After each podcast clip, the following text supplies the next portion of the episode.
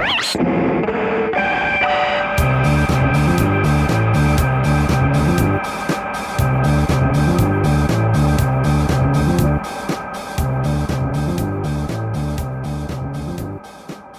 and welcome to Nerd Geek Dork, the podcast where we explore the nerdy, geeky, and dorky side of pop culture. I'm El Adam, and with me, as always, is Pete the Retailer.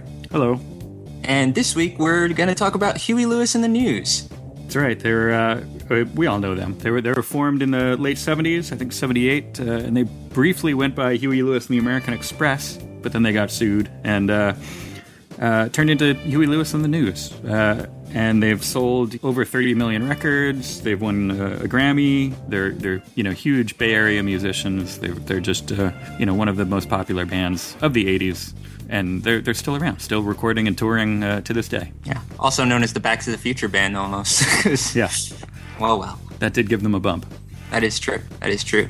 And to talk about Huey Lewis and the News, we're joined by our friends Dan and Tony, who are both really knowledgeable on the topic of Huey Lewis and the News. Yeah, I'm excited about this one because it's not, uh, you know, it's not the type of thing that you would normally just say was a nerdy or dorky topic. But I, I love the fact that you can, you know, you can geek out over anything, That's true. uh, and especially a, a band like this, which which has its its diehard fans. That is true. That is true. So, should we just jump right into it? Yeah, yeah. All right. let's go. Let's do it.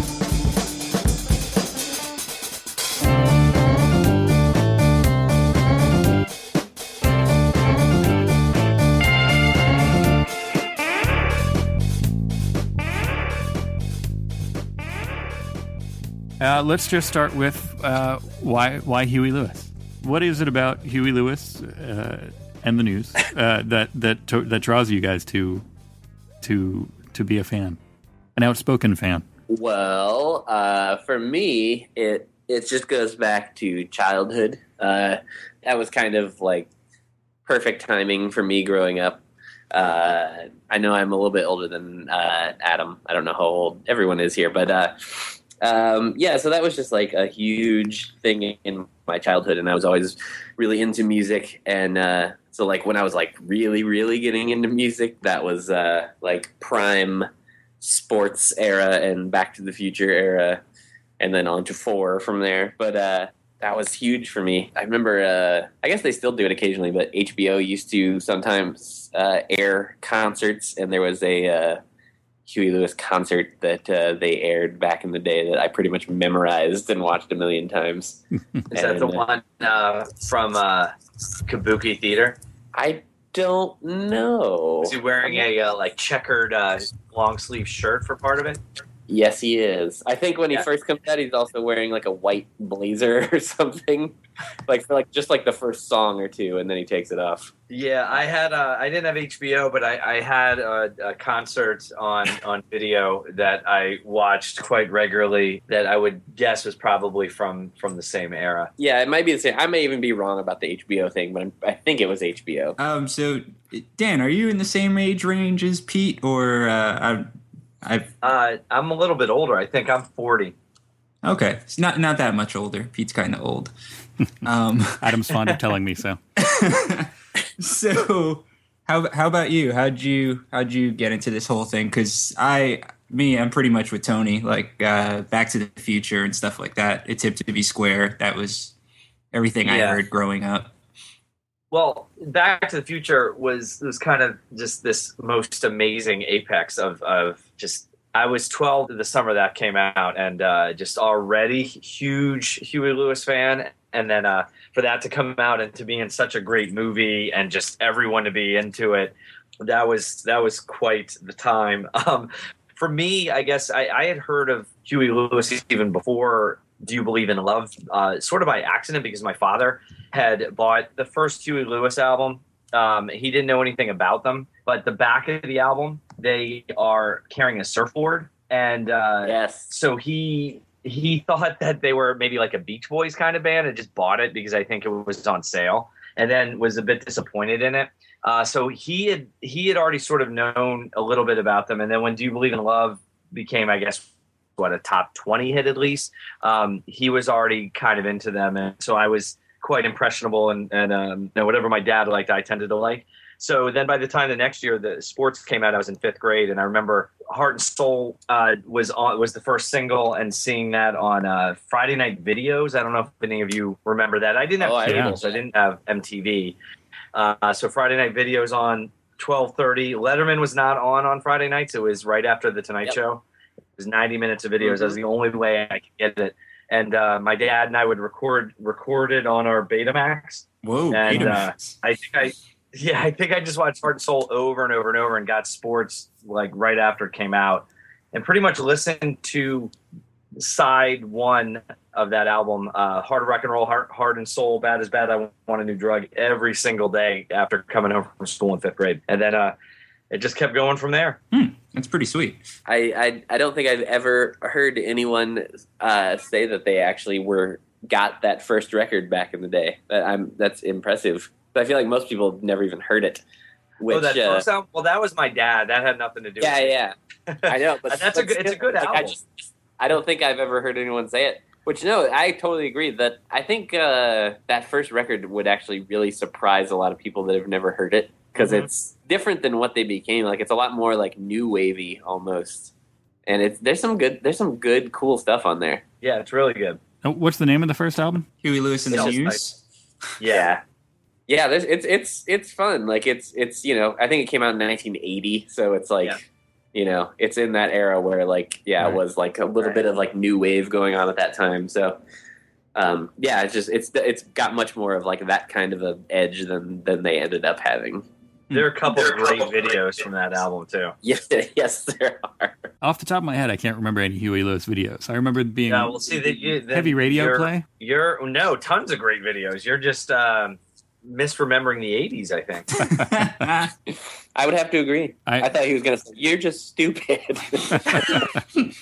I mean, I think, I think, A little bit of column A, a little bit of column B. I mean, I, I think why one of the reasons why he became so big was because his video. He was so charismatic, and the videos were so funny and uh, sort of um, told his story well of just being like, "Hey, I'm just here for a good time. Let's uh, play some play some rock and roll."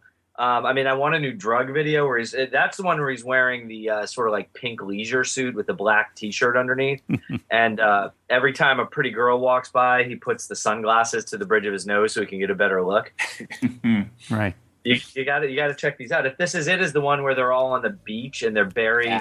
Uh, All the band buried in the sand, and he's the only one not in the sand. They're the only their heads are uh, not buried, and they're singing back up as he's uh, lying on the beach in front of them. yeah, somewhat similar to the "Do You Believe in Love" video where they're all in bed singing to the girl together. yes.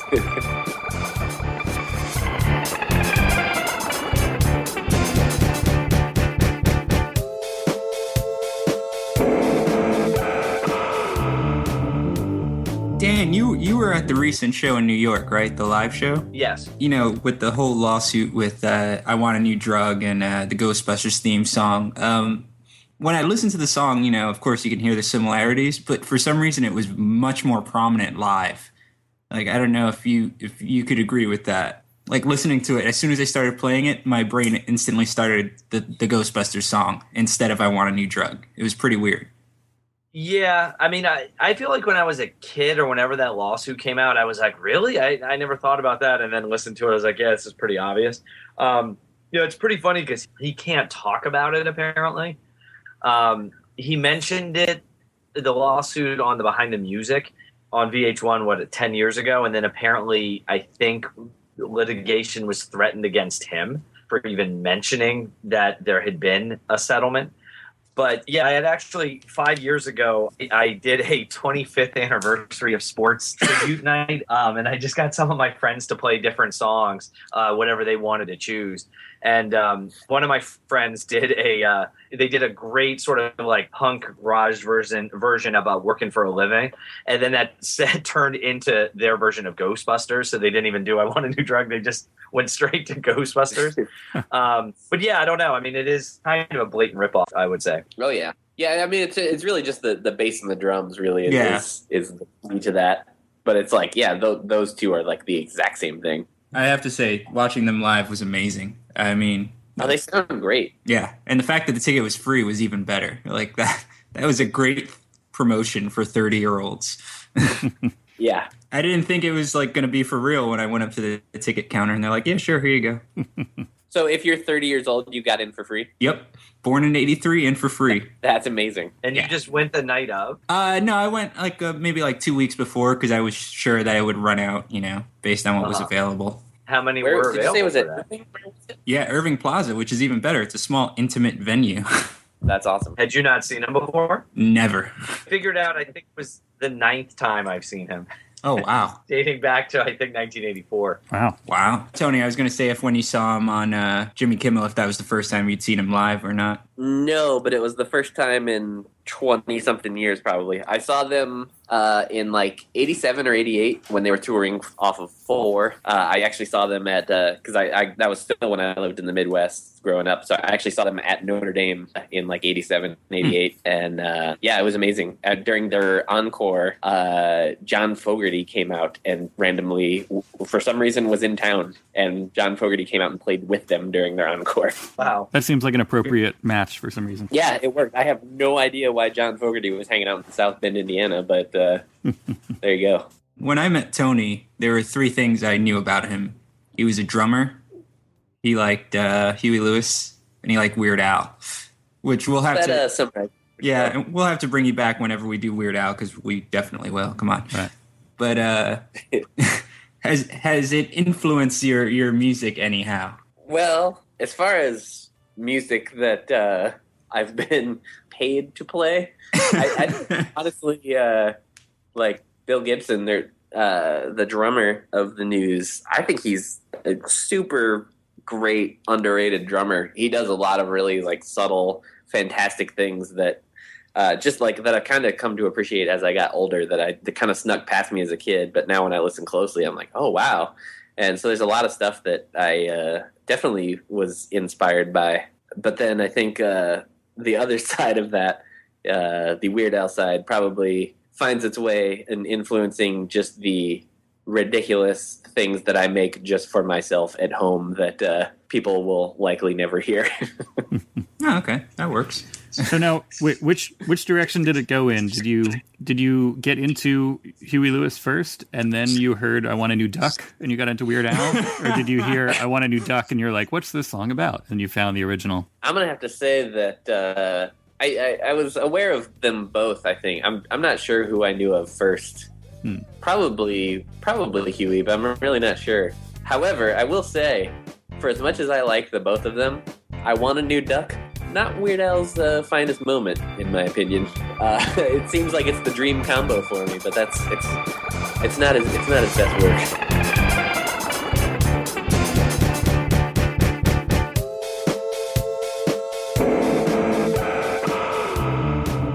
Right. So, what about both of you guys? Uh, we'll, we'll start with Dan, I guess. You know, has your appreciation of, of these albums changed? Like, what was your favorite album when you were a kid different than your favorite album now? Like, is there one that you go back to and you're like, you know what, uh, this album was much better than I thought? Well, I mean, you know, it's kind of hard to beat sports. I, I, I would say I've seen him. I've seen him nine times now, but by the fourth time, I feel like it was already for nostalgia purposes in some ways, which was my senior year of high school. Now, I mean, now I think it's just back to just complete and utter love. um, I don't know. It's hard to beat sports. I mean, I think Fore definitely when it came out, I couldn't have been happier with it, but I'm not sure how well that's really aged. And then you start getting in the ones after that that I don't, you know, that I'm, I'm familiar with all of them, but I'm not sure how much time we want to spend on 1991's Hard at Play, for example. Um, but you know, it's interesting because I I think he just got so into the idea that he was this serious Bay Area musician, and and the album that he followed up with Fore just kind of tanked, and that was like kind of I guess I don't want to say it was kind of it as him as a hit maker, considering that he did have um, some more hits after that, especially especially with um, that covers album in like '94. I can't remember what the hits were on that. I was kind of Ooh, that had little bitty pretty one on it. yeah, and, Which I love. and- yeah, and, and then he had that hit with um, with Paltrow, I guess, right? But um, Not gonna lie, i kind of like that song. oh no, I mean, I kind of like it too, and uh, but you know, I I the first album, as we were talking about earlier, really has some great songs on it. It's the kind of thing that it's like, wow, this is Huey Lewis, and like people who think they hate Huey Lewis would probably like this if they actually gave it a chance. Um, Oh, and and the second album had some really good songs on it too. hmm What, what's the name of the second album? Uh, Picture this. Actually, if you want a good laugh, listen to uh, the song "Giving It All Up for Love" on Picture This. There's a ridiculous moment after. Uh, I should have looked it up beforehand. Like give you like a time code or something, but it's after the guitar solo when the next verse starts in that song. Huey just does one of the most ridiculous things I've ever heard in any song ever, where he just he sings a line and then he a certain word he sings, he starts at one note and just keeps getting higher and higher. And it's uh yeah, you really just have to hear it to fully appreciate it. I highly recommend anyone that wants a good laugh to uh check out that moment in that song because it makes me laugh every single time I hear it. Huh. Or the serious uh, sort of breakdown piece of uh, what's that name of the song? The only one. It's on the I second don't know. side. I'm okay, okay. Yeah, I can't remember. I'm sorry. I've failed you. I just I looked it up, and the it either. track name just- is correct. I've never I- heard it, but the track name is correct. What- yeah, I feel like that's just it's it's like trying to be a leader of the pack or something. I can't remember. It's like or maybe a car accident or something, and I want to say the the girl he's talking about is like Jeannie maybe, and like there was a, a motorcycle accident. It's very very very serious. Probably his